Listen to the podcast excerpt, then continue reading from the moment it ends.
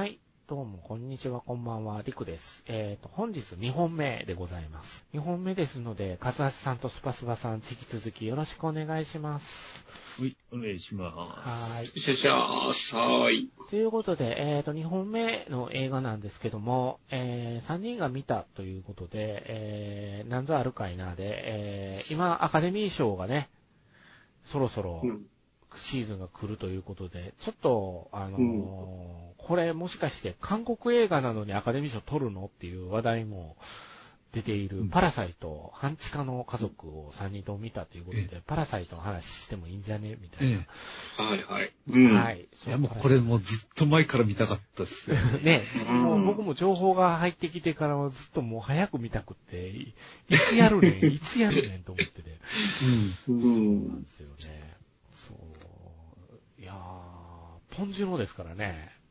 恩師のかけるソン・ガンホですからそうですねね。。僕らの大好物案件ですよね。ソン・ガンホっていうだけでね、星が何個か上がっていくっていう、ぷうんあの、金ちゃんの仮想大衆でブッブブブブブブっていうことになるっていう。ねそうですよ。えっ、と、ポンジュの、えー殺人の追憶、母なる証明、うんえー、あたりが、あとグエムルですかね、やっぱり。スノーエムル、スノーピアサー。スノーピアサー。スノーピアサー、この間、あの、見ましたけど、スノーピアサーはちょっと僕はピンとこなかったですね。う。うんん。いまいちという。なんか、自分も、あの、パクチャヌク、パクチャヌクでしたっけゴールドボーイ。パクチャヌクはい。うんあの人と同じで、あの、海外で行って、いまいち盛り上がらず帰ってきてう、んすごい作品撮撮っちゃったと思うんですよ。ったっていう、いわゆるリベンジですよね。そうですね。スノーピアサーが2013年ですか。うんあれなんかまたやるみたいですね。え？なんかリメイクすんのか何なのか、そうなんだなんか、。へえ。へえ、そうなんだ。うんええ、早いなと思ったんですけど。変な映画でしたね、でもね、スノーピアサーも。うん。うん。僕見たことないんですけあどほんまで、すか？スノーピアサーってどんな話なんですか？スノーピアサーは、あの、今温暖化で大変じゃないですか。うん。ほんで、それで世界各国がね、議論を戦わせるわけですよ。こんな、うん今今と同じ状況ですわ。環境破壊がどうのこうの。それを一気に解決しようということで、あの、冷却装置を乗っけた衛星を打ち上げよういう話になるんですけど、なんなんとかセブンっていうやつを乗っけたんかな。で、それでドーンって宇宙にそれ上げたら、地球中が凍ってしまって生物が死滅しましたで始まるんです。俺、その出だし全く覚えてないですわ。これ最初の2分文字だけで説明してくれるんですよ。スター・ウォーズ方式ですよ。ほんそう、デイアフタートゥモロー的な、そうそうのデイアフター女神が凍るみたいな。そううん。ほんで、それで凍りついちゃって、生物が死滅して、人わずかに残された人間は、あのー何両編成かの電車の中でく暮らしてたっていう設定になってるんですよ。その電車は地球中をずっと走り回ってて、その最下層、さ先頭と最下層で階級区別されてるっていう話なんです。最下層に住んでる、あの、者たちから反乱の空気がこう漂ってるよっていうところからオープニングは始まっていくっていう。最後その、やっぱりその格差社会みたいなのを格差社会、格差社会です。そうなんです。描いてるっていうことでは、今回と通じるものがあるんですね。で、うんあの、上がっていくんですよね、やっぱり。スノーピアサーでもそう。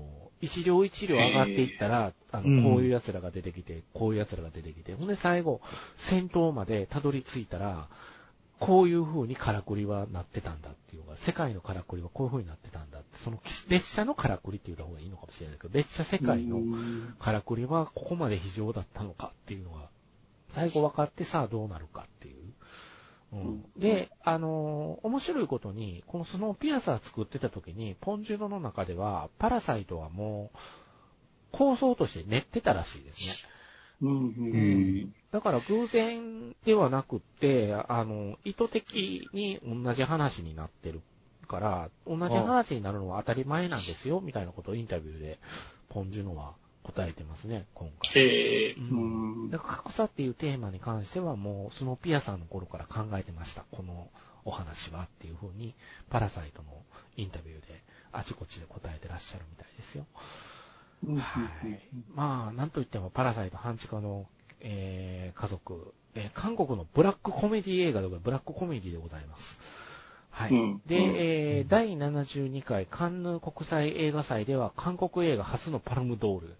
えうん。あのーだから、うっかりね、万引き家族と同じような映画かなと思って見に行ってドン引きする人も出てくるのかもしれないよね。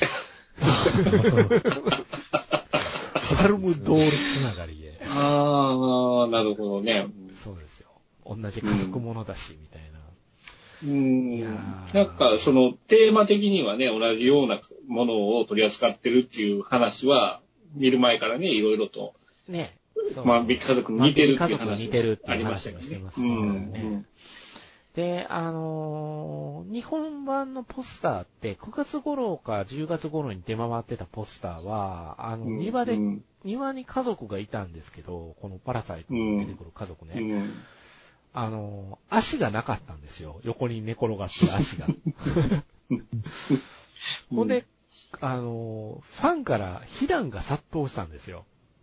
うん。それを消すとは何事かって、韓国の方とか、あのーわ、で、いわゆるアメリカとかの方ではちゃんと足がつく、ちゃんと突き出てるポスターやったのに、それがないってどういうことよってなってたんですけど、あの、今、あの、公開中のポスターはちゃんと足出てますね。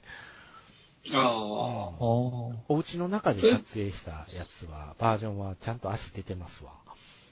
それは、あれですか、ネタバレを警戒してのいや、足元隠し多分違うって言われてますね。違うんですか？うんうんあの、どっちか言ったら騙したかったんじゃない？まで悪意を持って見てる人多いですよ。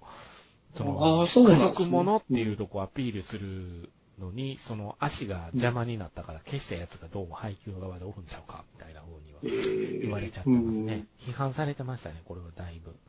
あの足すごく大事なのに、うん、見たから僕分かりました。大事や。大事やわって思いましたけど。はい。えー、まあ、単純にストーリーだけざっと、あらすじですかね。うん。僕が書いたやつで申し訳ないんですけども、ざっとあらすじだけ言いますね。えーはいフリーターの息子が友人の代わりに勤めることになった家庭教師先が大豪邸。息子のふとした思いつきからその家に帰省する家族。コミカルかつテンポよく転がっていく話。下流ゆえに上級階級に帰省していく家族の様を描いていくのだが、あることが発生して事態が一変。さあどうなるっていう、単純にこれだけの話なんですけど、まあ、うん孫元宝と愉快な家族っていう感じなんですよね、始まり方は。ずーっと、なんか、ピザの箱作っとるんですよね。家族でね、内職しとるん大ですか丈夫ねね。。作り方が雑やん。怒られる。3分の1ぐらい使われへんがな、これではって。あの、僕、奥さん役の女優さん、うん。うん。僕、これ韓国映画見るときの僕の見方なんですけど、こう、見てて、日本の俳優の誰々に似てるとかっていう見方するんですよ。見慣れてない俳優さんが。ほんならちょっと感情移入度がぐっと上がるんですよね。うんうん今回、あの、孫元宝の奥さん役やった人は、僕、藤山直美さんそっくりっていうのが出てうん。まわかる。わかる。そっくりや。す。ね、似てますよね。似てる似て似る。てますよね。はい。ということで、藤山甘美の娘さんですね。あんな雰囲気のおばさんと、ほんで、娘さんが一人、息子さんが二人という構成で、あお兄ちゃん妹でしたっけ？うん立ち位置、お兄ちゃん妹そうですね妹ですよね。そうですね。いやー、どうでしたか、この映画？うん。なんかやっぱり韓国映画によくあるタイプのあの、前半はうん。コメディで、うん。だんだんカオスな話になってくるっていううんカオスでしたよねパターンですよね。安定の。うんこう、わろてええとこなのか何なのかっていうね、うん展開が繰り広げられます、そうです。ね。あの、冒頭ね、その、息子の友達の人が留学するから、うん。えそう。来るじゃないですか。で、はいその時に、あの、山水石みたいなも石持ってくるじゃないですか。うんうん。あれ絶対、この後どうにかなんねやろなともうか、案の定なりますからね。母なる証明を見てた僕としてはもう、ああ、石井、いや、石井。石井うんこれ母なる証明見た人は、ああ、そうかって今、かざさんが言ってくださった通りですよ。石といえば、ポンジュノで石といえばみたいなところがあるんで、これ小道具としては大事なんです、皆さん。あの場で石持ってくる不自然ですもんね、ある意味。石やねんって思いますけどね。はい。これ、なん、なんなんですか上流階級の象徴なんですかねなんでしょうね。うん。なんかめ見て、めでるものとして、置物として持ってきてくれたん盆ですよ。栽、盆栽的な感じであげめたんですよ、ね。っちゃいらないじゃないですか。あんでも、ね。昔、あの、ゴミ、上げじゃないですか。北海道の木彫りの熊とかいらなかったですからね。うん。ああとあの、スいらないスノードームみたいなやつ。あれと一緒ですよね、ノリはあ。と東京タワそうそうー、北記念の東京タワーのミニチュアとかいらないじゃないですか。あれね、いらないですよね。パリパリのエッフェル塔とかも同じですよね。うんあの売ってるのかわからないけれど。うんそうですね。まあでも本当この家族がまずポンコツっていうところを描いていくんですよね。うんとにかく、あの、電波をただ乗り。あ、そう、Wi-Fi、Wi-Fi ただ乗り事件、ね。Wi-Fi。Wi-Fi 入んないよ、入んないよ。あんなにトイレの位置高いんですかね、あの家。あれね、あるんですって、カズハシさん。えうんああんな家が。あんな家がう。ん韓国は、あ至るところにあって、ほんで、なんでかっていうと、あの、やっぱり、半島有事をそに備えて、いろんな金持ち、いろんな企業が、あの、シェルター持たないとダメってなってたのはしくのね。うんそのシェルターを作ったところを居住区にしていってしまったがために、ああいうお家が実際にあるんだって。へえ。だからトイレの下に住むところがあるっていう。うん ああ。うん。だからこれ、は、ソウル自体も、あれですよね、その人口密度がすごくやっぱ高いから、うんお金がない人はやっぱ自然とそういうところに住まないといけなくなる。あ必然的にそこに追いやられていくらしいですよ。うん。あれ、あれ変でしたもんね。僕も最初見、見終わってからそういう内情を知ったんで、見る前に見た時に、うわ、トイレあんなとこにあるって思って、こんなとこ普通に住んでんねやって思って。韓国の貧困住宅。うん。半地下の家結構出てくる半地下の家はだから一般的なんですよ、向こうでは。い。あだから珍、だから珍しいことではないんだなって僕も後で知って、ああいう家があるって。そこで、あの、テーブルでご飯食べるところの目の前で、いつも寝小便みたいにしょんべんされるのよね。あ。うん。うん。あの、近、なんか近所の人が酔っ払いあほんでそこで、そこですんなーって。怒るっていう。これは何の意味があんねやうまいところあのその股間はなんか柱かなんかで。そう、柱で隠してあるんですよ、こう。うまいこと。そうそう。あの辺は笑えるようにちゃんと作ってありましたね。うんだから、そういう、いあれ、でも、お兄ちゃんは頭がやっぱり良かったんでしょうね。そう、だから、うんここのスペックは高いんですよね。高いんですよね。みんなボンクラしてお金は稼げてないけど、うんスペックは異様に高いんですよねそうですね。だから、あのーその友達が来て、俺、海外に留学するから、その、今の家庭教師してるところを、の家庭教師お前がやってくれって言って、え、僕でいいの？って言って聞いたら、うん。あの、あいつも、そこの娘が可愛い子ちゃんで、帰ってきたら、その子と結婚するから、他の男に手をつけられないようにお前に頼みたいんだって。あ、うん今回こういう話なんやと思って僕始まって、もう、うんほんで、行ったらほんまに大豪邸っていうので、ほんでそこで家庭教師の面接には一応成功して、うんほんで、ほんで最後に弟くんが一人おって、インディアンの真似しとんのよね、ずっと弟くんが。あう。うんん。ほんで弟インディアンでハマってるって。ハマってる言うて。ほんで、弟くんがどうも美術の才能があるのよって、そこの奥さんが言い出して。ほんで、美術の家庭教師が欲しいのよねって言うから、そこでふとひらめくんよね。妹を侵入させていいんじゃないか、これはって。うんほんで、妹が、妹をちゃっかり、あの、潜入させて、妹が弟くんのまあ、家庭教師みたいになるんやけれども、心理学をもう専攻、美術で心理学もやってるっていう設定になってるから、ほんで、弟子にどうも過去トラウマがあったらしくって、そういう心理の方も私見れますよ、みたいなアピールを して、あの、妹ちゃんも転がり込んだら、次、運転手うん。運転手、専属のし、その家の IT 系の社長がそこの課長やから、家の長ですな。うん。課長で、その、運転手、親、抱え運転手がおんねんけど、あのー妹ちゃんを送って行ってって言うた時に、ちょっと言い寄ってくるんよな、そいつが。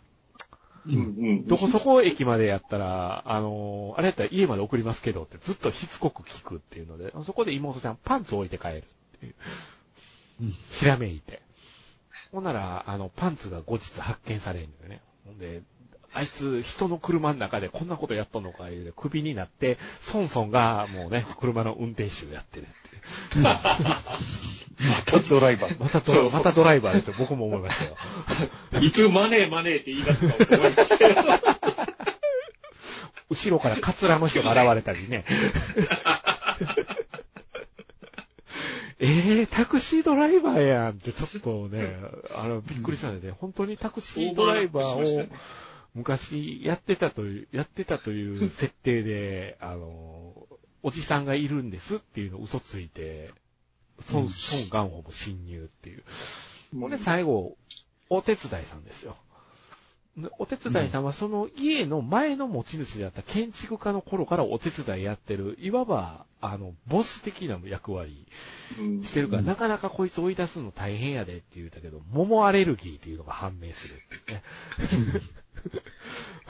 ほんで、あの、桃の粉でもう、くしゃみとか咳とか止まれへんがなで病院行ってるとこが、なぜか孫元宝がその病院におって写真をパ、自撮りをパシャッ 後ろに見切れてるっていう。そうそうそうそう。パシャ。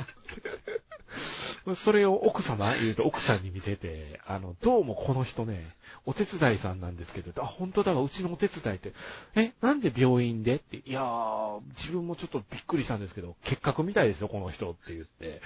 で、結核に追いやる、その結核に追いやる結核のつ、なんて言うんですケチャップであれ血とか出させてましたそよう。うんうんあれ伏線ちゃんとあるんですよね。ちゃんと。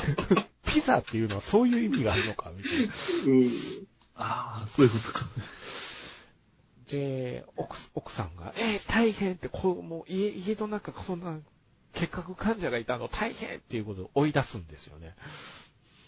うん。ほんで、もうね、お手伝いさんに、あの、奥さんがやってきて、もうそれで完成っていう感じで、もうこれで家族、うんみんなでハッピーだぜっていう、うんえらいペース早いなと思ったんよ、僕。うん今回。え？早っって。こんなに早くていいの？ペースって思ったら。もうそっからは、なんか、あれでしょ？キャンプに行くだなんだって、このお金持ち家族がキャンプに行くとかいう話になって。ほんで、あの、息子、ソンソンの息子が彼女とできちゃうんよね。うん。ぶっちゅーってそれこそしして、もう、わ、エッチなこともこれしてるっていう関係になってしまってるから、彼女はキャンプになんか行きたくないなとかって言ってないけど、行け行け行け行け 行って、いや、それは。で、キャンプに出て行ったら、行ってらっしゃいって言ったら行ったでね、家族4人で、もう酒は飲むわ、おつまみが食べるわ、めちゃくちゃしよんのよね、こう。あそこがあの家族のピークですよね。ピークでしたね。あそこがね。最高の状況で、ずっとそれをこう横にこう、家族が並んで、こうやっておおつまみ食べてるとことか、延々こっちは見させられるから、何の話してんねやろうって正直思ってました。思ってましたよ。ほんなら、あれですよ。いきなり、もう夜中の、もう完全に出来上がってるのウイスキーとかもロックで飲んどるし、もうガンガン飲んでるから、出来上がったところに、ピンポーン、ん？今の音は何？って、ピンポーン、ピンポン鳴ってるって、うん。え、ここじゃんで誰が来たの？こんな時間に。って、え、えおかしいよ、キャンプからは帰ってこないだろ、まだ、みたいなんで、ピンポン、えーちょっとしつこいなーって、ちょっととりあえず出る？みたいなんで、で、で、ピッとして、はい！って出たら、バーンって画面いっぱいに、もう、雨でずぶ濡れになってんのよね。お手伝いさんが、元お手伝いやけど、もはや。あれ確実にホラーですよね。ええ、どぎつい映像でしたよ。超怖い。ピクってなりました、僕。うお笑ってんのよね、ニカーって。あそうそうそう。ニカーって言いながら、あ、どうもどうもって。前にここのお手伝いやってた誰々ですって言ったら、えー？いや、なんのよ、こんな遅くに。いやー、ちょっと、中入れてもらえませんか。中入れてほしいんですよ、お姉さんって。いや、お姉さんなんか呼ばれる筋合いないわよ、あんたにって言っても、いや、とりあえず中に、お願いですから中にって。でも出ないと帰らないですよ、みたいな感じで。ほんで、その時に名前知ってたんかなんかやったっけもう、あなんかその、本当に家政婦だったっていうのを証明するためになんか、そのインターホンの上の写真あ、そうそうそうそう。犬の、犬の写真みたいなことを言って。犬の3匹犬飼うてる3匹の名前を言って、うん。ほんで、あれ開けさすんでしたっけ、うん、でも、入れさせる理由あんまりないなとは思ったんですよね。うん。とりあえず入れてなんとかしようと思ったのが、とりあえず入れること忘れ物を取りに来たら、忘れ物を取りに来ただけみたいな感じのこと言ってたんですね。じゃあ入れてさっさと帰ってもらおうよっていう空気の感になって、ほんで、ピッてドア開けてガコンって入ってきて、ほんな奥さん、あ、どうもすいません、すいません。いや、奥さんすいませんちょっと忘れ物があって、って言って、ピピピピって入ってきて、で、いや、地下室行きよんねんな、まず。うん。地下1階に行くんよな。ほんで、そこが、あの、いわゆる缶詰とか穴が置いてある倉倉庫になってて、土蔵みたいな感じというイメージかな、あれは。うんうん。ほんなら、あの、そこ降りていって、なんか降りてっちゃったけど大丈夫なの？みたいな感じで家族4人で大丈夫？大丈夫？って。ほんなら下の方から、なんかしてるよって。ちょっと何してんだろう早く帰ってもらいたいよねって。降りていったら、戸棚と壁の間で挟まってんのよね。おかんかんで横になってます横になって。あれよーく聞いてるとおならしてるんですよ。マジでマジでうん。こう、戸棚を動かそうとしてて、動けへんもんやから、うん壁に足挟んで体ごとこう押そうとしてるんよね、あれ。ああだから、うん付近でおならが出てるのか、じゃあ。すごいな。それを気づかんかったら。で、そこで、あ、手伝ってって言われるんですよそう。なんか引っかかってるとか言って。早く早く手伝ってって、いや、ええって。で、なんとなく流されて手伝っちゃうんよね、あれ。うん。で、手伝って、ガーって手伝ったら、その戸棚がゴーって動いたら、扉みたいなのがドーンって出てきて、えっ？て。うん。ほんならそれをうーんって開けて、お元お手伝いさんがうーんって開けたら、あ開けたらガラガラガラって開いて、ほな階段が下に続いて、えっ？て。ほんならもう、お手伝いさんが、あんたあんた あの時の降りてくるあの、レスラーカットで。で、レスラーカットでしたよね。僕僕もそれ思った、カズハセさん。僕も思った。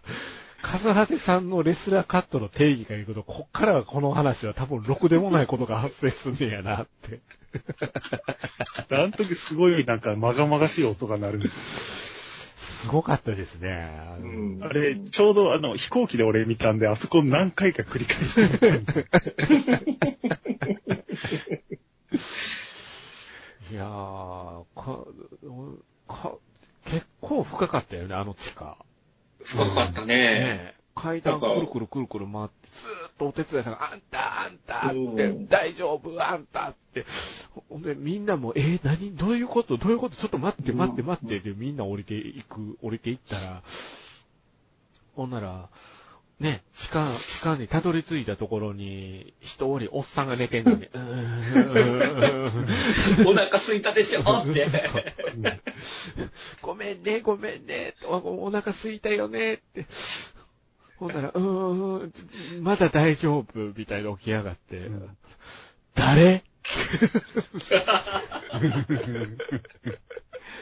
あれは誰やったんですか？びっくりしましたね。いやー、お姉さん。いいハゲ方してるんですよ。ね、いいハゲ方あのー、僕、あの顔見た瞬間、ナイツの花輪がここにおる花輪があって。あ ナイツ花輪のハゲ方よ。あ、ああ、そうです。そう。うんあの、お姉さん、内緒にしといて、とりあえず内緒にしといていいから、一日一食でいいから、この人にご飯あげてください。帰れよって。えそこで、初めて、ね、前のお手伝いも、おっさん買ってたおっさん買ってた旦那なんですけどね。旦那なんですよ。旦那数規制させてたっていうのが判明経して営してたっていう。もう先に規制されてたこの家。あの、前、その家を作った建築家が住んでた頃には、そう核シェルターとして使ったんですよね、あれね。そう。そで、新しい家主が来た時にその核シェルターがあるっていうことは言ってなかったから、その部屋の存在は今の住んでる家族にはバレう。てない出てない。うん設定ですよね。そこにおっさん買ってたと。俺、あの、映るんですっていう漫画が、あ、うんはい。うんうんはい。吉田戦車の。はい。ええあれで、なんか顔真っ黒の家族がいて、はい。うんで、父さん、この扉、なんか、し今まで気づかなかったけど、扉があるよって言って、よし、開けてみようって言ったら、洗面所だったっていう。あー 顔が真っ黒だけにずっ。と顔洗えなかっそれで真っ黒だったっていう。た。うん。それ思い出します。なるほどな。なるほどな。いやー、あれは僕はたまげたね。たまげたね。たまげた。たまげた。だから、あの、そこから話がわけわかんなくなってきますねからね。ごっちゃごちゃごちゃごちゃし始めて。あの、韓国ならではかなと、核シェルターがその、そこにああるから、その、す誰にもバレずに一人こうとくことができたっていう。だから、旦那住まわせてたから、この旦那引き続いてよろしくお願いしますって言いに来たっていう。いやいやいやいやいや、出ていけよって。関係ないし。引き取りに来たんじゃないんですよね。関係ないしって。うんこんなん、いやー、そんなこと言わないでくださいよって。もう身元バレてたんでしたっけ？あの時点で。うんあのー、ソンソンの家族方面も。だから、その時は、嫁だけしか見バレてないんですよバレてない。バレてはバレたんですよねそした。ら嫁の方が。後ろからに、みんなで覗いてたみんなでら、覗いてて落ちてくるんですよ、ね。ゴロン転がってくるんですよ。せやった、せやった、せやった、せやった。そんなんやった。そこを動画で撮られて、ね。あ、せやせや動画で撮られた。そうやそうや。うん、そうです。先生、動画で撮られて、うんうんそこで主導権がおおばさんにおばさんの方に、おばはんに、あんたら、あんたらもう規制してたんやね、みたいな。うんあれもう全部大阪のおばちゃんとして変形、変換されてたからね、僕見ながら。これはあって。そっからはもうね、あの、上、上に上がって、いわゆるまあ地上に上がって、ずっと手上げとけって言われるよね。隅っこの、家の隅っこの方旦那で手上げて。がすごい、その、その、パラサイトしてた元、ハゲた方の旦那がなんかすごい嫁を褒めるんですよ。あ、そうそうそうそうそうそう。お前、お前、ほんと面白いな、みたいなこと。最高だなって、ほんで、あの、ほんなら見た、向こうの北朝鮮のニュースのあの人みたいよねっていう話になる。そのモノマネするんですよね。あーほんにゃんにゃん、はんにゃー言うて言うてたら、さすがだ、お前モノマネ大賞いけるぞ、みたいなこと言って。ほんで、それ見てたら、ええーってなってきて、くあの、四、そんガンホ家族の方はもう、腕がだるいから下げてたら、腕そこ下げない。腕上げる。はい。ほんで、いわゆる主導権のそこから取り合いになるんですよね、あれ。うんいやなんか、いい気にダンスを踊ってて、ああ、せやせや。あーうんで、その時になんかタックルしてみたいな話だったような気がします。もみ合いになる、もみ合いになるんですよね。あの、もみ合いをまた外からも撮るじゃないですか、庭から。うん。あそこの、と、と、あの、もみ合ってるシーンはものすごく印象に残ったな。あの、家を横から俯瞰して、もみ合ってる、そうんの、既成家族同士のあ骨肉の争いをこう映して、やらしいカメラワークしてるわ、って。うん。面白いですよね。だから、その家主は、そこには、ね、不在で、その規制してる者同士で、その家の中で争ってるっていう図式ですよね。。それ最後、あの、ガンホの嫁はんが、ドンキかなんかでどつくんですよね。うん。お手伝いさんをガーンって、お手伝いのおばはんガーンってどついてしもて。あ、あの、蹴り、階段、蹴り階段から。でうん蹴られ、あそこに、あの、本物の家族が帰ってくるってことが分かっちゃあ、そうって、そうそうそう。で、どうするどうするみたいな感じあとで、8分で着くから、あのーインスタントラーメン作っといてって言われるんですよね。ほんで、韓国肉は入れといてねって、牛肉いいよみたいなこと言われて、えー、えー、みたいな。えお前らとりあえず散らかり放題近戻れって。そうそう。ほんで、あれよね、あのーその階段のあたりでまた揉み合いになった時に、ドーンってけ奥さん、奥さんが蹴って、お手伝いさん転がって頭ゴッて打って、せやせや俺すごい、あれ、あのスタントすごいなと思って。階段をゴロゴロ、ゴロゴロ落ちてしまいには、壁に頭こう、ぶつけてるっていうね。うんそうや、そうや、そんな展開やったわ。ととりあえず地下に連れてくんよな、二人をなんとかして。なんとか閉じ込めてね。で、その後も、ね、散らかり放題ですからね。ねえ全部うん椅子の下とかに隠して、うんしてて、ほんまに八本森つきよね。雨降ってき、雨降ってきたっていうより、あれなんで帰ってきたんでしたっけ？なんか、中洲でキャンプするのが、あ、そうか、やっぱり雨の原因やね。亀川、川が増増流してしまって、どうやこうじゃで、うんそうか、そうか。残念だな、みたいな感じで。うん帰りたくないって、坊ちゃんは言うたんよな。坊ちゃんの方は言うたんやけど。それで帰りが遅くなった設定みたいです揉めちゃっね。てっていう。うんとりあえずインスタントラーメン、嫁、インスタントラーメン。嫁はラーメンうんを作嫁はラーメいといけないン、。そう。あとの3人はそこにいたらいけないから隠れないといけない。どこに隠れるかですよね。あ、そうやったわ。そう、そんな展開やったわ。うん。ガンホはソファーの下でしたっけ？リビングのあるソファーの前にあるテーブルに3人並んで隠れるんですよね。一回、あの、息子ちゃん、お嬢ちゃんのところに日記返しに来ましたよね。そうそう、あ、言ってましたね。そうや、そうや、そうや。日記返しに行って、あ、そうですね。ベッドの下に隠れざるを得なくなって、うん。そのベッドの下にワンコが家族帰ってきたらワンコが来て、みたいなんで、しっちゃかめっちゃかなってて、そう。だから娘の日記を読んでたから、日記を元のある場所に返さないといけなかった。そうそうそう。飲んでる時のちょっと酒のあてにしたんよな、話の。話題にこう、娘の日記を。ほんで、俺にこいつ惚れてんだぜっていうのをちょっと自慢して、こいつと結婚するんだとか言ってて。せやった、せやった。そんな展開やったわ。で、なんとかその、抜き足差し足で、あの、脱出ルートを作ろうと、奥さんの方が、お手伝いさんやから、もともと家にはいていいポジションなんで、うん。顔出しはできて、顔出しは今しても問題がない。お留守番をしている設定やから問題はないっていうことで、なんとかその3人を逃がすルートで、リビングの窓の、窓から庭に出て逃がそうとするんよね。あうん。れ。うん。あそこにもう一つ階段があるのか。ガレージの方の。うんうん。で、ガレージが、ガレージの階段の方から逃がす、逃がそうとするから、リビングに戻ってこないといけないというミッションが一つあって、うんそこまでなんとか降りてきたけど、みんな、そう、テーブルの下に隠れるしかなくなる事態になるっていう。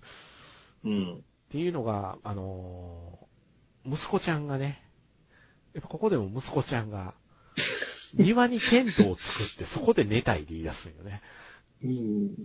いわゆるキャンプの真似事を自分の家の庭でやりたいっていう。うん。で、しゃあないから、やらなしゃあないなっていうので、うんで子供一人であそこ寝かしとくの心配だから、あの、ここのリビングのソファーで今日は寝よっかって旦那さんが言って、あ、そうね、あなた、みたいなので、そこで寝ちゃうっていう。動けないで隠れてた3人はマジかって思うんですよ。その間にも娘からは LINE が来るしな。うん先生、どこにいるの？返事ちょうだい？みたいな。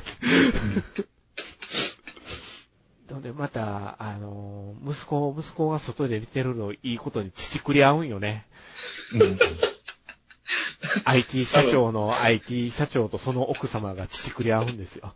あの、時計回りに。そう、時計回りに乳首をいじり出す。何しとんねん。それを下でね、家族3人が並んで、隠れてるっていう。と、こね、その時に乳くり合いながらも、そういや、あの運転手って言うて、キム運転手っていう偽名使ってんだけど、キム運転手なんだけど、あなんか臭いんだよねって。うんほんならえそう？って奥さんの方が言って、うーんって。なんて言うのかななんか臭いんだよ、あいつって言って。それをずーっと直テーブルの下から聞いてるんよね。うん。うん。うん。って、ソンガンホが、うん。って。だからそこのシーンでもはや顔がアップでエモいんですよね。うん。うん。であれあれ、あの、切り干し大根みたいな匂い。あ、それそれみたいなそうそうそうそうそう。かなりひどいこと言われてるで。服似合うもんね、自分で。うんそうかなって感じで、クンクンって自分で似合って、似合って、うんって。で、その後そのままエッチに突入するんですか？あれは。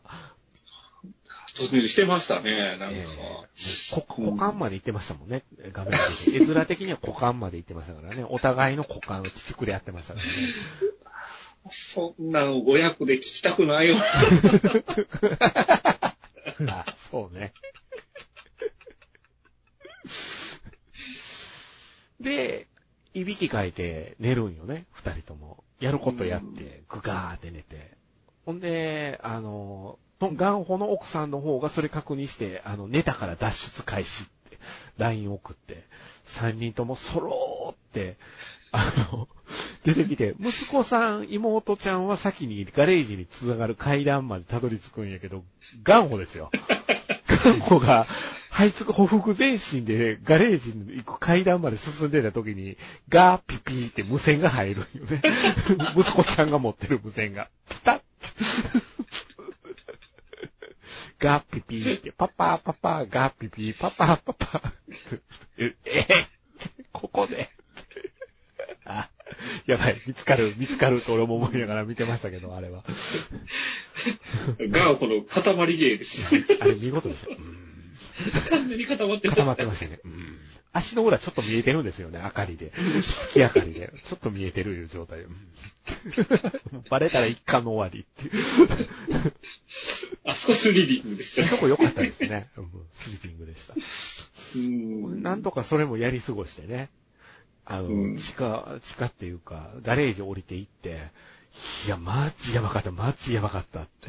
で家の方はなんとかしとくからって、あの、奥さんに言われて、とにかくあんたたち早く家帰ってって言うて、ほんで、ガレージの、あガラガラって開けたら、あの、雨がザーって降ってて、うわ、雨だなって言うて、みんな濡れながら帰るんですよね。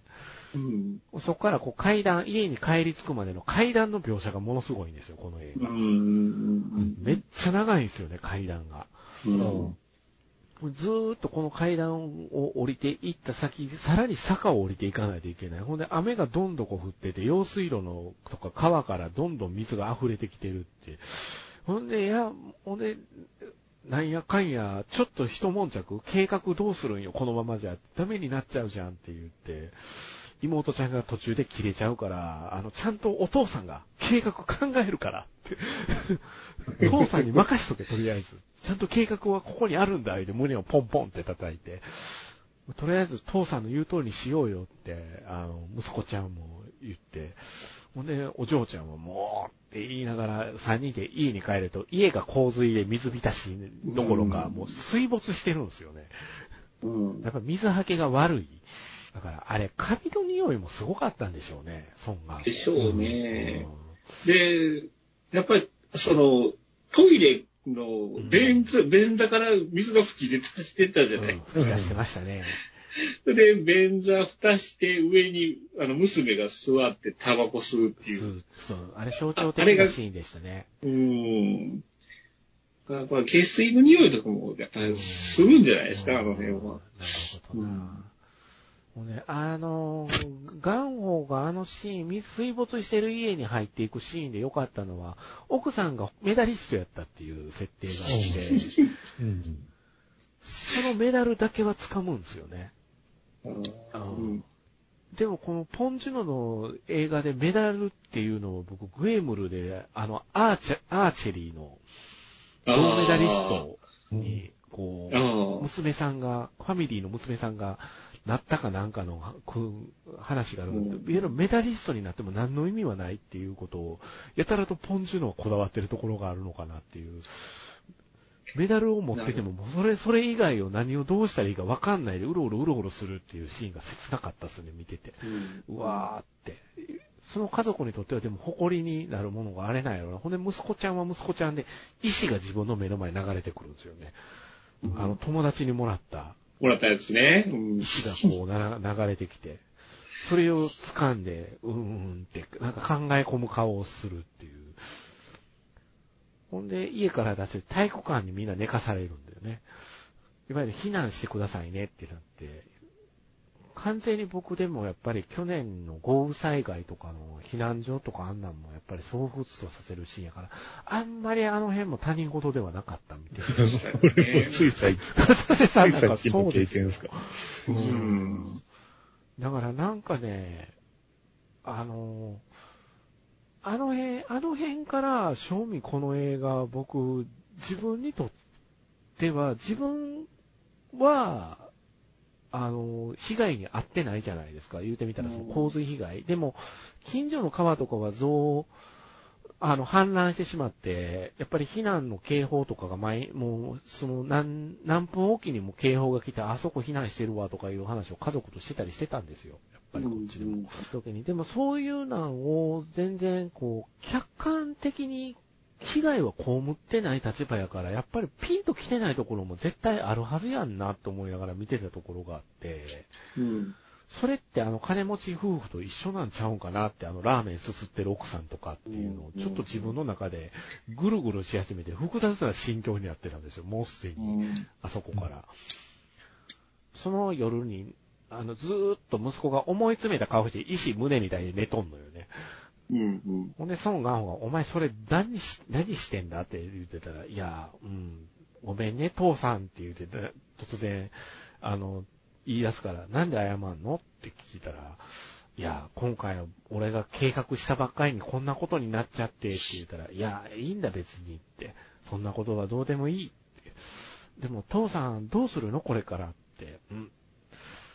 これからうん、これから計画あるって帰り際言ってたじゃんって言ったら、うん、無計画なんだって。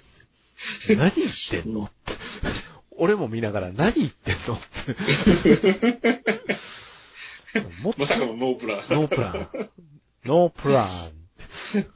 うんノープランが一番いいんだよ、人生はっていうことをとくとくと言い出すんよね、そこで。うんノープランであることが、計画を立てるから、計画外のことが発生してしまって、慌てることになったり、悲惨なことになったなって思っちゃったりするんだっていうのを、とくとくと息子に説教するんよね、そこで。うん。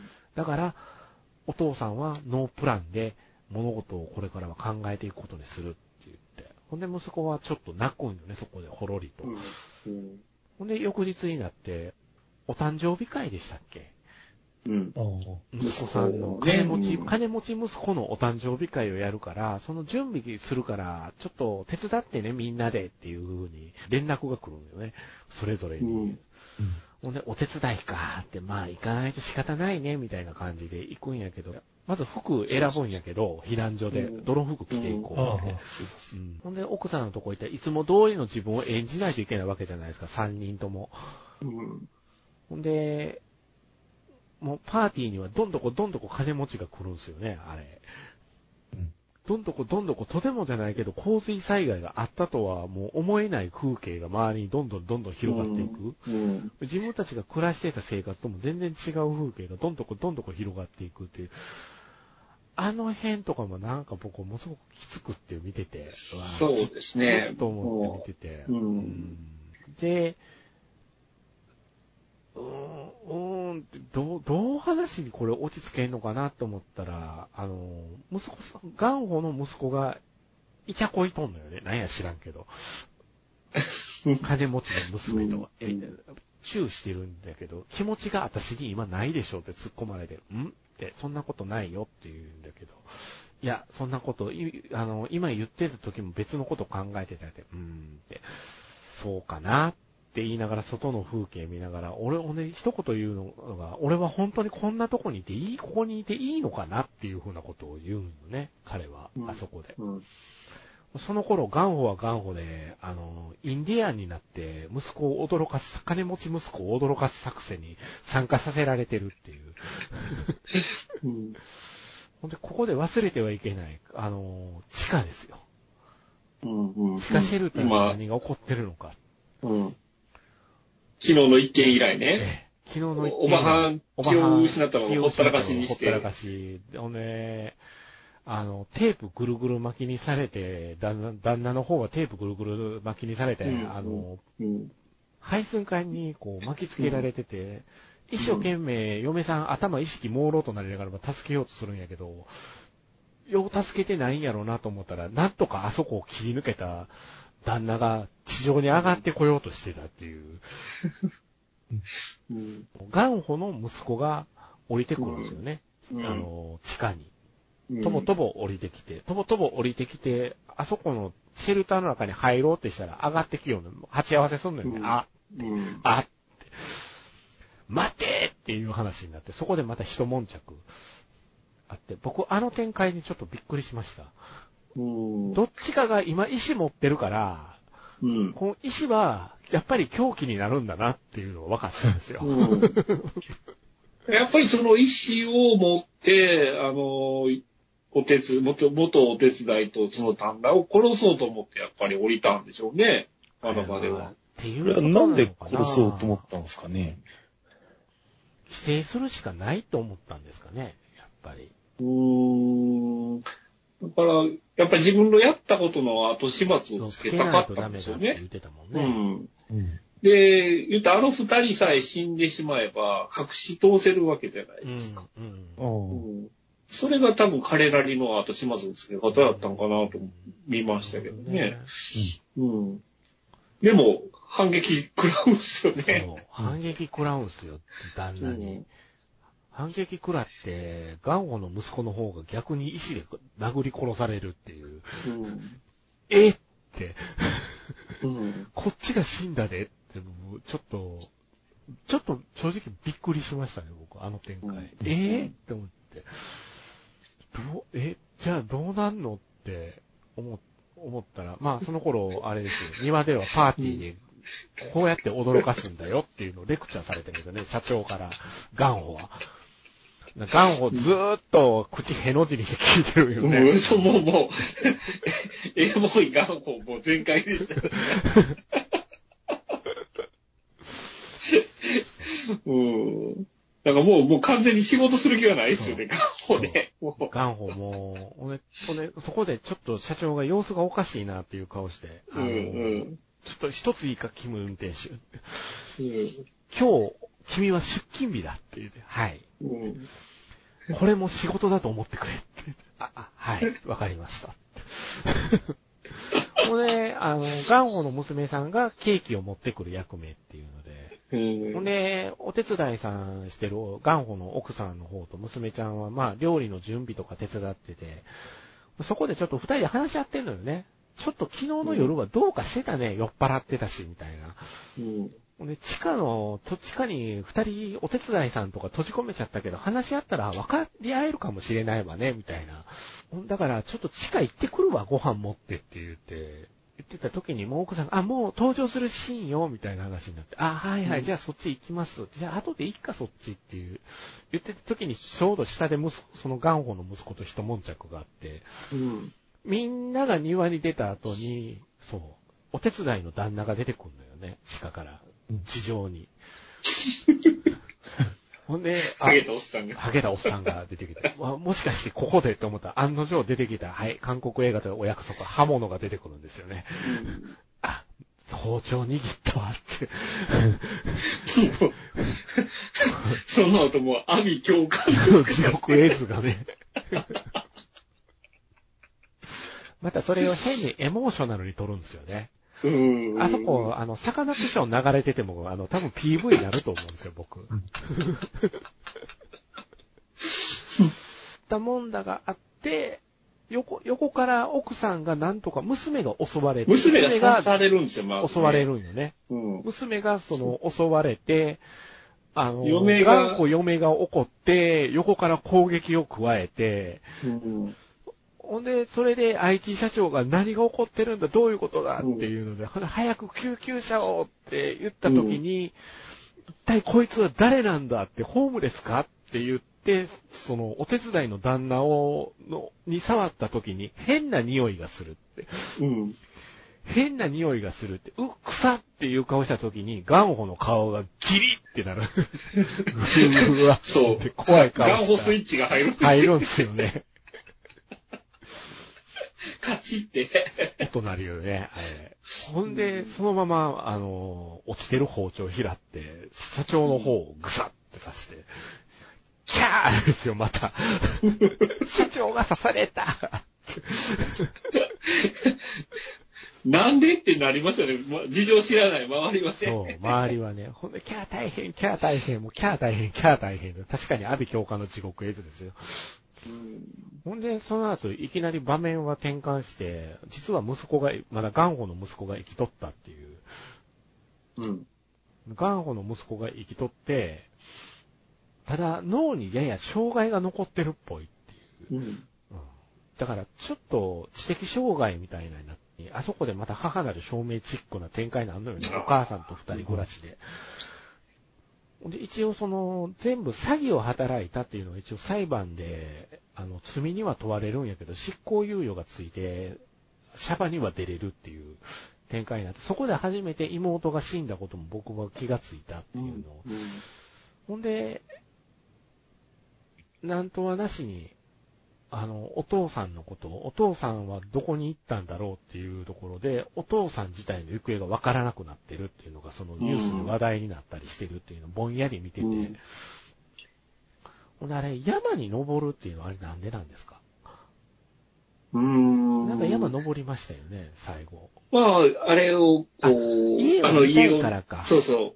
みあの、見渡せる場所っていうのが、あの、小高い山のはい上はいはいはいなんでしょうけど。。そうなんいうセリフであったな。うん。だから、その山登って、山登ってたら、点滅するんですよね。玄関先のランプがピカピカ、うんピカピカって。モールス信号発光がそこで気がつくって、ボーイスカウトを昔やってたっていう設定がいきなりそこで出てきて、まあ、伏線あるん伏ですよ線一応ねその辺向こうの金持ち夫婦の息子がちょっとボーイスカウトがどうのこうので、モールス信号がどうのこうのいうくだりがあるんですけど、うん。それで、そのモールス信号を解読したら、ガンホお父ちゃんは地下におったっていう。うん。うんで、最後外出てくんのかなって思ったら、うん。出てこれたらいいなって思ってるから、僕今からお金稼ぐねっていうので、スタッフロールになるっていう。うん。うん。何なんですか、この映画。うん。だから最後のはもう、息子の妄想の可能性は十分ありますよね。妄想になりますよね。まあ、そこうまいことをわからなくしてるよね、とも思うけど。うん。もう頭いっちゃってるんで、ねうん。その、もうヘラヘラしてるってういう、ん。せ何を聞かれてもヘラヘラしてるっていうことは、もうまともな思考じゃない状態ですよね。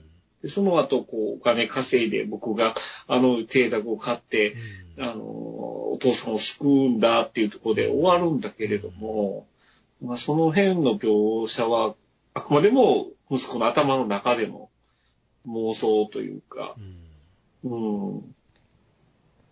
でも、まあ、家族の話なんですよね。そうですね。うん。家族のうん話ですね。家族の話になってくるんですけど。まあ、うん、テーマはやっぱりちょっと重たかったですね。なんかず、ずしっとくる内容ではあるんですようんね、実のところ。うん笑えるのにずしっとくるっていうところがあるから、いやー、嫌な映画だよね。いや 嫌な映画だよね 本当にね。嫌な映画よね。ああ、面い。白かったで一応出てちゃうっていう。うんうんだけど嫌な映画だったなっていう。人に勧めるのは躊躇しますね、これ。うん。まあ、うん、でも、韓国映画やなっていう思いで見ましたよ。やっぱりあね。のーその、上と下の関係、上下関係がすごく上手に描かれてる映画やなって僕思っ。てて、そのまあ、、その境界線を匂いで表現したところが僕すごいなと思ったんですよ。匂いの表現と絵面、絵面の表現うん。あの、テーブルの下に隠れてるとこって、あの、笑えるところじゃないですか。あの、リビングのテーブルの下に隠れてるよっていうとこ。笑えるんですけど、あそこソファーの上で行われてることとソ、ソファーの下で行われてることってもう全然違うんですよね。うん。あそこもそう対比ですよね階級差が対比で出て出ちゃってて、うわーって、ちょっと思ってたんですけど、全部これ上下上下で繋がってる。そうですね。上下上下上ですよ下上下ね。そこに匂いっていうのがついて、うん。最後それがオチに繋がったっていうのは、あーと思って。うん。あれはやっぱり許せないから刺したんですか？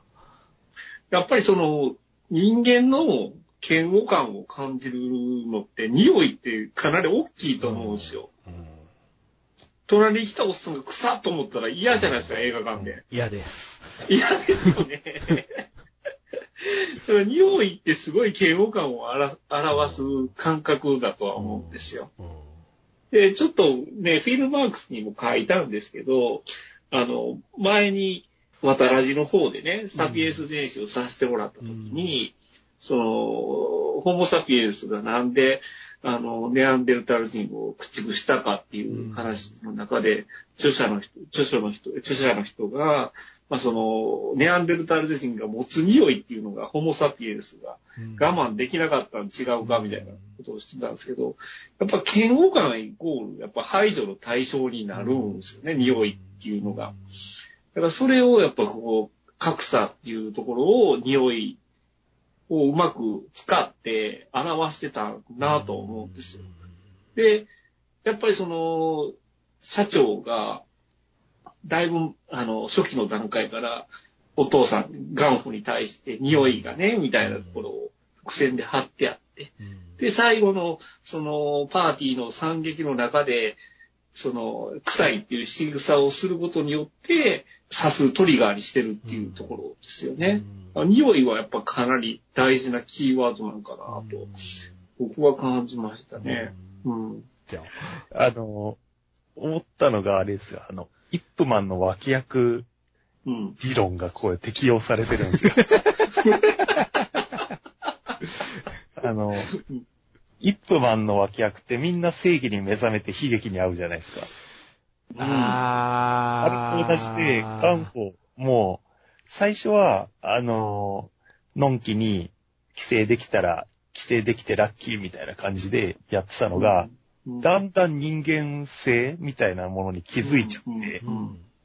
で、悲劇に遭うっていう。うんそうっす。ね。人間性っちゃそうっすね。だから、どっちかっつったら最初にのんきにやってた時の方が良かったみたいな。ややっぱりその各、あの、比例することに乗っかるよりかは、うんガンホは抗うことをあそこで選んだわけですかね。だからななんか気づいちゃった気づいちゃったっていうことで、えうん。なるほどな究極論、あの、社会と関わるには絶対他人と関わらないとダメじゃないですか。うん。うん。他人との接続を切って生活、社会で生活しようとなると多分ピザの箱作ってることになると思うんですよ。うん。うん。で、それが、社会、社会とつなが接点を持った時点で、やっぱりその関係性っていうのは広がっていくわけじゃないですか。そこに、いい広がりやったと思うんですよ。最初騙してた時っていうのは。うん。かざしさんが今言うてはる通り。うんあの、気楽。にやってた時っていうのは。ただそこに、障害っていうのは絶対起こるんですよね。壁というかう、ん生きていく、社会で生きていく中でめんどくさいな、鬱陶しいな、邪魔やな、とかっていうことが起こってくるのが多分お手伝い家族やと思うんですよ。うん。その半地下で住んでる同士、もう半地下以下ですよね。あの、お手伝い家族の旦那の方って。旦那の方はね。台湾カステラのおっさん。今思い出したわ、台湾カステラ。台湾カステラ。で、やっぱり、そこの接点持った究極の、いわゆる臨界点が匂いっていうことやったんやろうなとは思うんですけどねう。ん。あまりに避難所で、あの、にいるみんなと、またあの、あそこの階級にいるみんなとが違すぎる違うすぎる？そうですねうんそ。こなんか、半ズボンとか履いてくるでしょ？ねえ金持ちが。そうそ 白い半ズボンとかう。履いてそうくるでしょ？そう。もう、全然同じ街の中、同じ国の中で起こってることなのに、全然そこには鈍感じゃないですか。うん言ってみたら。ううんん。その違いっていうのに、の、どこで我慢ならんってなるのかっていう臨界点が、今回の元宝に関しては、匂いだったんだなっていうのは、うんまあ、なるほどなって。確かに、匂いはね、人間にとったら、いろいろ辛いものって匂いっていうのは大きいんかなってうん思いますね。あの、香川から帰るときにね、バスのあ、そうで兄ちゃんしたよ。が足、足のそう匂いでしたが。よ。そうでした、そうでした。僕が香川から帰る時の靴脱いだ瞬間に周りに漂ったあの香り。うんそうか、そうか、そうか。あの嫌悪感ですよね。東方梅田でポップコーン食いながら食べようと、ポップコーン食いながら映画見ようと思ったら、隣のおばちゃんの香水の味しかせえへんかった、あの匂い。えうんこのおばちゃんはポップコーン撲滅同盟に違いないって僕は思ったんですけど。桑さんのために。そうかうん、だから、うん、匂いって大事ですよね。うん。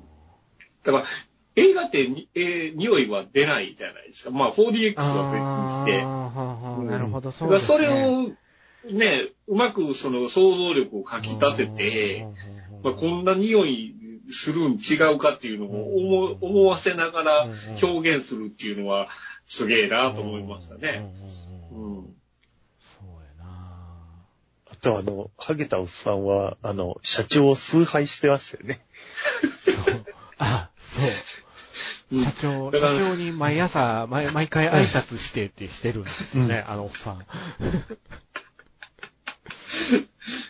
ちなみに、あれなんであんなにし崇拝してたんですか？うんやっぱり食べさせてもらってるからじゃないですか？頭でまあ、ま礼しながらボタンを押してましたねボタン押してましたね。あの、社長が歩くとライトがつくっていうのがポンポンポンって、あ、そういう自動でセンサーで反応すんねやろうなと思ったら、実はおっさんが一生懸命押してたっていう。押さなあかんからこの紐解いてって。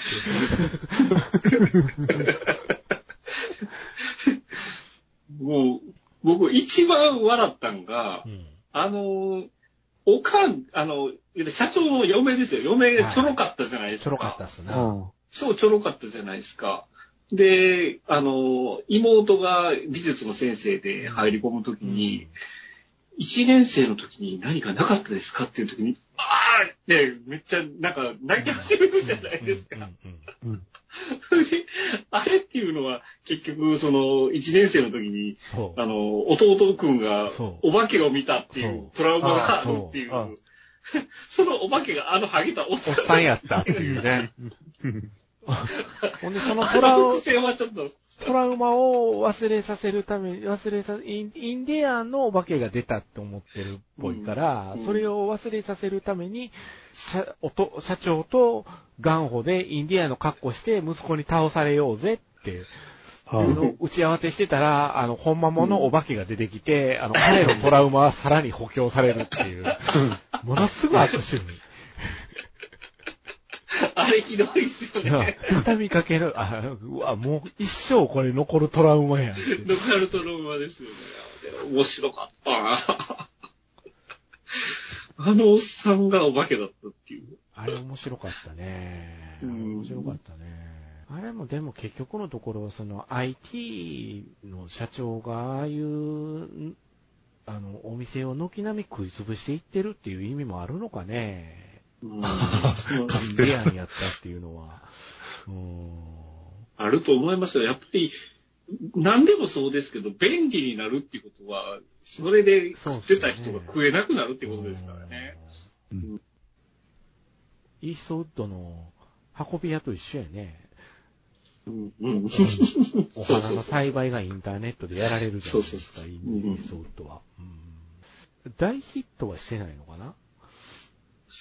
うーん、どうなんですかね、客。まあまあ話題にはなっじわじわ話題にはなってるんだよね。見た人のほとんどが面白いと言ってる映画なんで、そうですすごいね。ことだなと思ってるんですけど。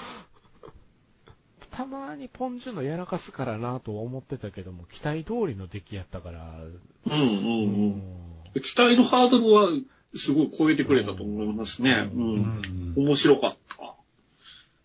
やっぱ元保の使い方をよく分かってるっていうんですか？わかってるね。確かに。元保が一番魅力的に映るのはどういう状態にするのかっていうのをすごく分かってるから、そこにも話を持っていってるよねっていうのはすごく感じますね。うん。あれですね。信頼のポンジのかける元保でしたね。本当うんに。よかったですよ。う。うんん、なんか、ノリ、ノリとして。あなんか、曖昧な記憶なんですけど、グエブルの主人公家族もなんか、ま、貧しくなかったですかあの、トレーラーみたいなところに住んでうん、たとそうで思いますすね。う。うんん。そうそう。だから、その辺はちょっとやっぱり被ってるんじゃないかな。うん。うん。妹ちゃんが学生でっていうのが、ちょっと妹ちゃんの年齢が高くなるのかな、こっちの方が。まあ、もう、上がり込んだ途端から女の子を奪い取ってましたもんね。ガンホ息子は。ううんん。お友達、お友達。お友達が結婚する言うてるのにね。ねえ、うん平気で奪ってましたもんね。嫌な映画、面白い映画、一言で言えばひどい映画と思いましたけど。やっぱり。ひどいな。確かに。うん。はい。そうですね。なんか他にありますか？うん。と、なんかあったかな？あのラーメンちょっと食ってみたかったですね。美味しそうでしたね。ああ。美味しそうでしたね。美味しそうでしたね。ジャージャー麺。ジャージャー麺でしたね。うんジャージャー麺に、うんあの、ステーキ肉入れとるんですよね。肉入れろみたいなね。うん。だからまあ、コミカルタッチとシュールな感じが見事にこう、合わさってるから、う。うんん、そうですね。皮肉が効いてるっちゃ皮肉が効いてるのかな、やっぱ。うん、まあ、上手な映画と思う。これ脚本もポンジュノなんですよね。うん脚本もなんだ。そううん。だから、監督、脚本、ポンジュノ。ほんで、だから、脚本賞もアカデミーはノミネートされたのかな？うん正直僕、Once Upon a Time in Hollywood よりこっちやと思ってるんですよ。脚本がすごいのは。まあまあ、ううん、脚本はね、向こうは、うん。ゴールデングローブ、脚本でもタランティーノが撮っちゃってるんですよね。ううんん。うん。脚本っていう感じの。ね、映画じゃないんですよねうんただ最後が面白いっていう。うんあれは反則技やからな。うん。だから、結構そうね、可愛らしいディカプリオとかっこいい、あの、ブラピをめでる映画ではあるんかなと思いますけどね。途中の話はあんまり、うん。マンゾンファミリーの話絡んでくるんだけど、そこまで大きくは動かないですもんね。うん。でもまあ、制作費135億ウォンがどうなるかですね、これ。うーん。まあ、アカデミーとか、もし取ればもっと跳ねるんじゃないですか。うん。うんでゴールデングローブ賞は外国映画賞。まあ、これは取るよね。うん。これは取るよね。でも今まで、あれですね、カンヌとか撮ったことなかったっていう感じですけどもっとなんか撮っててもうんおかしくないかなと思いましたよね、韓国映画。うんうんうんうん。うん。とこれ、普段あんまり映画見ない人が見て、どう思うかっていうのをちょっと感想聞きたいですけどね。いきなりこれ見せられてどう思ったかっていう。僕ね、あのーガラガラやったんですよ、映画館。はい。ガラガラやったんですけど、あの、僕が見る列だけキツキツやったんですよ。そういうのやめてほしいですよね。マジかって思う。言う言うとくけど、僕がネットで予約した時3人しかおれへんかったでって思いながら。なんかそその、の列、そのくせ、隣、後から座あ、ったそう、やつそう、そう。が、なんでみたいな顔すそうるし、あのー カップルがね、なんでっていう顔されましたね、僕の横のカップルが。あーわかるわ。いや、俺ここ予約してたし、最初に。なんかわざわざここを取ったんでしょ、あなたたち。空気に若干なっちゃって。うん。あの、荷物まで置いてはったから。2回見ましたもんね。んんんんって、ここやなって。結構僕もあの、3日、3日前ぐらいに予約して、うんで、その時も僕が一番ぐらいやったんですよ。で、一番見やすいところの列のど真ん中を一つ取ってたんですねうん。僕一人で。うんで、実際劇場行ったら、その列ずらーっと埋まってて、僕の席だけ一個だけ空いてたんああ、ですよ。もうそ、あそこやっていうパターンやね。そう。座るときになんかすごいジロジロ見られますね、やっぱりね。最後に、だから横はカップルで、うん面白そうで来てる感じのカップル。ああ。で、あの、右、右はそれ、左はおばあちゃんが一人で見に来てはったんですよ。うんうんうん。おばあちゃんはやっぱ韓国映画を見慣れてるパターンの人だって、なるほど。笑うとこん全部笑ってましたね。あ 一緒に笑ってたよ上級者ー なるほど。リテラシーがある人。リテラシーがある種、ある種、お約束が分かってらっしゃるっていう。うんうん見たこと、あんまり映画見ない人が見たらどう思うかっていうのは確かにね。気になりますね。うんまあ、バイオレンス描写は結構ね、やっぱ、まあ僕らからしたらあれですけど、うん普通の人が見たらドギついでしょうからね。なんでしょうね。うんあれ、今回頭割れたとこ見せないの？みたいなぐらいだったから、僕。うんうんうんあの、石で頭ゴツン、ゴゴツンってした時は。うんちゃんと後から見せたから、あ、見せた見せたと思って。うん。うん。こうでないとね。ちょっとおかしいな、その見方は。確かに。あと、まあ、一部で言われてるのが、あの、ジョーダン・ピール監督のアスと似てるっていう評価もね。あ、そうなんだ。明日見てないんですよね。確かにその、似てるっちゃ似てるのかな。やっぱり、あの、家族を乗っ取る話なんですか？乗っ取る話ですね、アスは。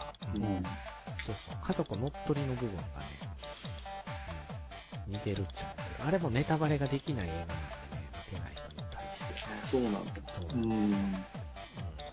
設定はめっちゃ面白いのに、その設定を生かしきれてないような気がする映画の一つだったん。で、アスは。うん。うん。まあ、まあ、なん。か変な映画ですよね。変に心に残ったん。ですけど。うん。笠当さん。はこれを飛行機で見たん。でしたっけうん。ああ、またね、えらいもん飛行機で見てるって思ったんですけどね。あ、いいなと思いながら。ねいや、運がいいと思いました。え。うんまあまあ、本当に韓国映画はクオリティ高いなと思いましたね。うん。なんか今年、あれじゃないですか。あのーあれ、えっと、ハジョンと、えっと、あの、ビョンビョンと、マドンソクの、また濃どうさんいいな なんかそういう映画、韓国映画待ってるらしいですよ。なんか濃いなあの、韓国映画って結構しつこいところってがあるんだけど、意外とこの映画ってテンポがものすごく良かった？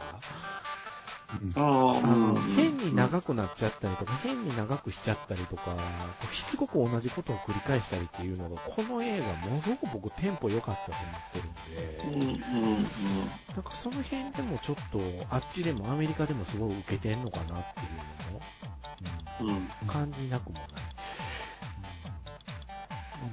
格格差問題とかがその身近になってるからとかいう難しいところを取っといてもテンポ異常にいいんで、うん。僕のべしゃりはテンポ悪かったんで、ちょっとうまいこと切りますけどね。うん。うん。まあまあ、うん。はいまあ、そうですね。だから、ポン・ジュノの映画でおすすめは何って聞かれたら、まあ、勧めれる映画が一つ確実に現れたんじゃないでしょうかね。ああ、確かに。うんうん。入門用としては見やすいですし、ここから遡ってもいいんじゃないの、そうですね。うん。殺人の追憶では拷問シーンを笑いにしてたからな、この人ね。おかしいからね。うん。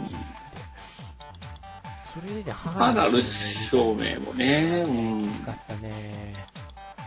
救いが一切なかったもんね。そうですね。あの、さ、オープニングのババアのダンスになんだこれと思ったけど、ラストでまた見方が変わってくる。あは全然違いましたね。ババアダンスね。ババアのダンスに持ってかれましたね、あれね。えーさすが孫元宝、ポン・ジュノっていう感じなんですかね、やっぱり。うん、うん、うん。面白かったです。面白かったです。はい。はい。じゃあそんな感じで、何か言い残すことはないですか？うんさっきのスターウォーズとはえらい違いです。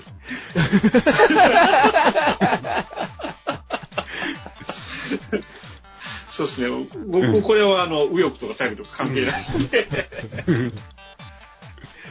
満場一致って感じ。満場一致ですね。